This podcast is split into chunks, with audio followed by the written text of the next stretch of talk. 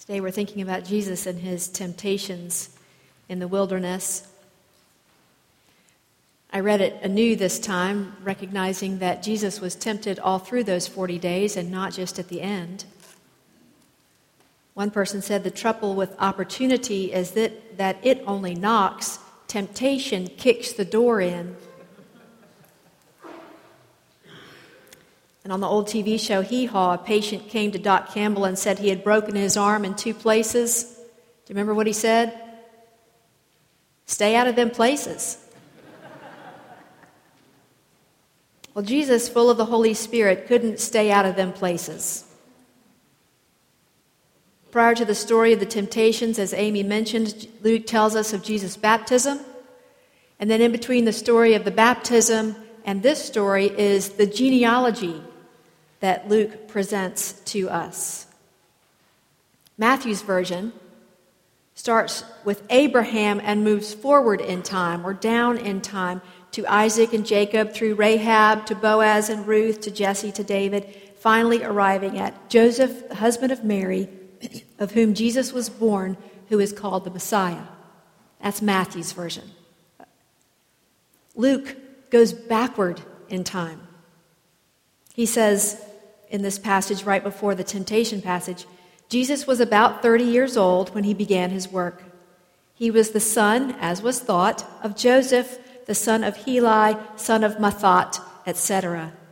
And he ends it like this Son of Enos, son of Seth, son of Adam, son of God. In the baptism story, the voice from heaven at Jesus tells us that Jesus is God's beloved Son. And the genealogy again tells us that Jesus is the Son of God. And now Jesus has, as we have, the fullest sense of his own identity as he goes into this desert wilderness for his 40 day tug of war against temptation. On our church website is a photo from a picnic at Lock Haven several years ago of a tug of war contest. People from uh, kids up through probably 60s, uh, multiple people in the picture, but one of them has the biggest smile on his face. And it reminds me of just how much fun the tug of war with temptation is not.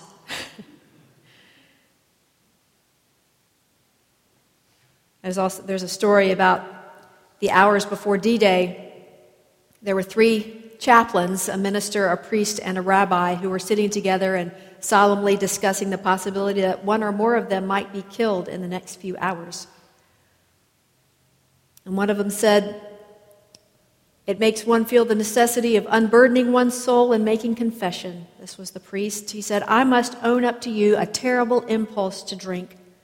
Oh, I fight it, I do, but the temptation haunts me constantly, and sometimes I give in to it. Well, said the minister, I don't have too much trouble with liquor, but I must own up to the terrible lure I feel toward attractive women. I fight this temptation desperately, but every once in a while I fail to resist. And then there was a pause, and both the minister and the priest turned to the Jewish chaplain and said, Well, what about you, Henry? Are you troubled with any besetting sin too? What's your persistent temptation? And the rabbi sighed and said, I'm afraid I have a terrible, irresistible impulse to gossip. Temptations can be both terrible and irresistible, and they are not limited to men of the cloth.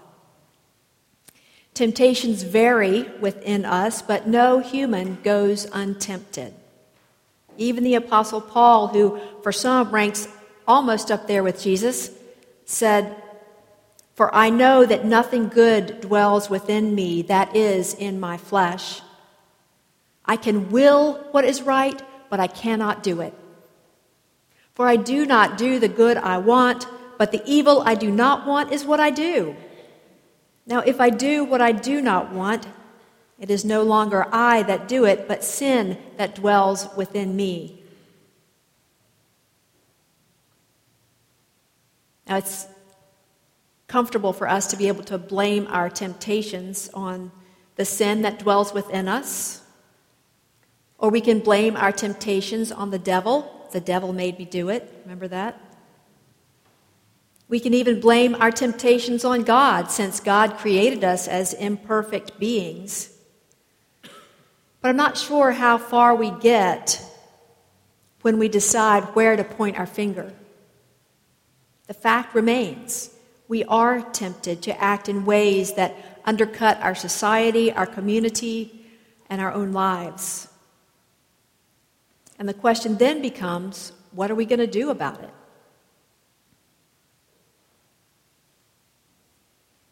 Frederick Douglass grew up as a slave in Maryland in the early 19th century and experienced slavery's every brutality.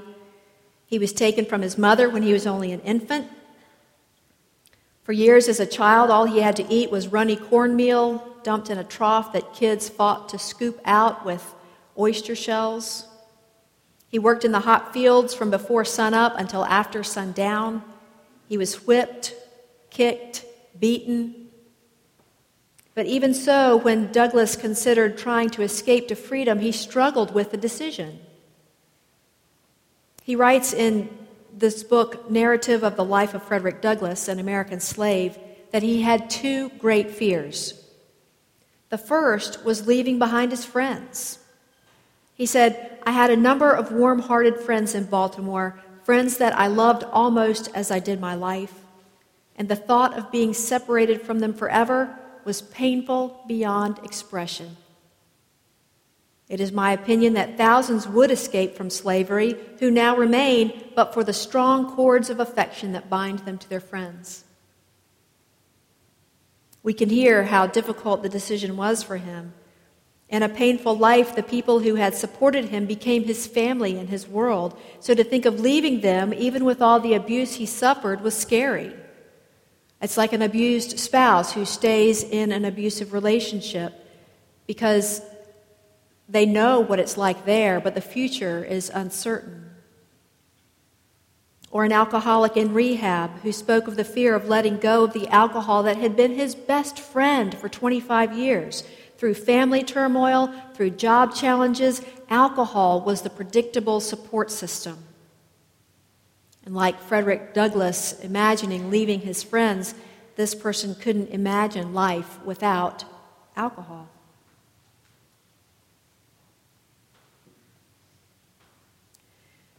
The devil in our story invites Jesus to seek his reward here and now. And I think that's what it's like for temptations in general. It's a temptation to fulfill our hungers now and not wait. Each time that the devil makes an offer to Jesus, Jesus counters that he has enough in God. God gives him enough to eat so that he doesn't have to attempt miraculous tran- transformation of stones into bread, even though he's famished. One does not live by bread alone, he quotes. Deuteronomy. And then there are all the kingdoms of the world that the devil shows him and says, To you I will give their glory and all this authority because it has been given over to me, and I give it to anyone I please. And sometimes it does seem like the devil has the authority in our world, but let us not be fooled by him either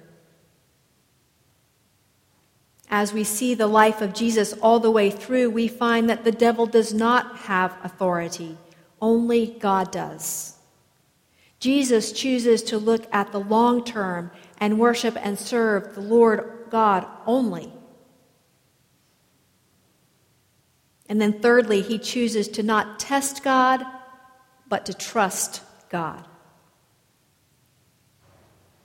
When we submit to temptation, I wonder whether we are testing God instead of trusting God. Jesus trusted God to meet all of his needs. It's difficult for us to do the same. I mentioned that Frederick Douglass said he had two great fears about trying to escape to freedom. His first was leaving behind people he loved. The second fear was this He said, If I failed in this attempt, my case would be a hopeless one. It would seal my fate as a slave forever. And this is where the spiritual life differs. While we are slaves to our temptations, we also have the hope of freedom.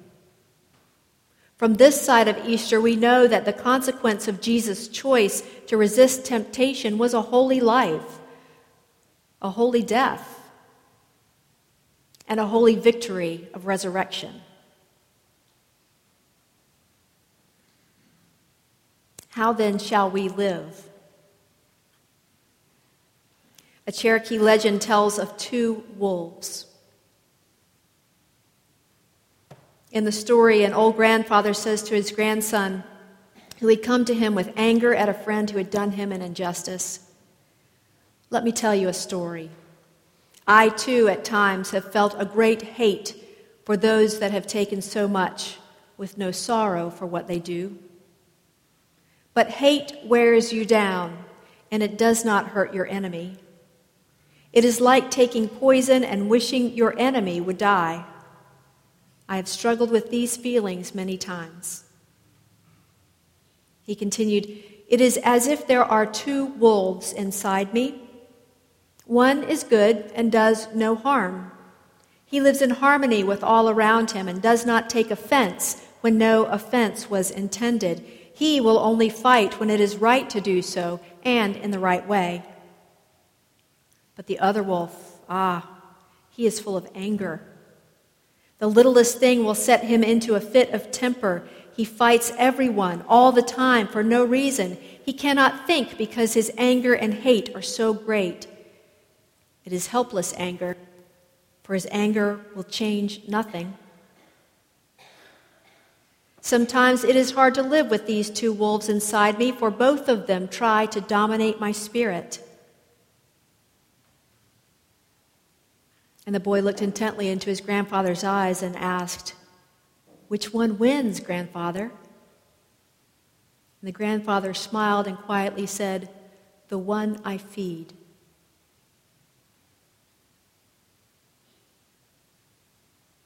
Let's pray.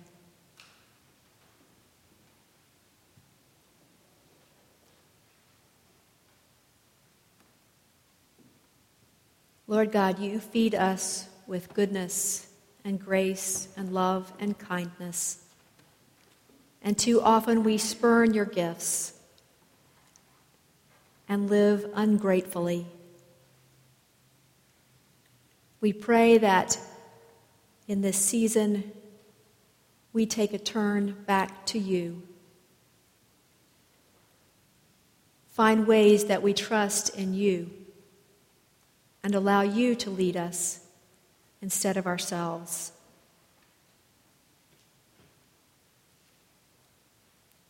Help us to feed the good wolf. We pray in Jesus' name. Amen.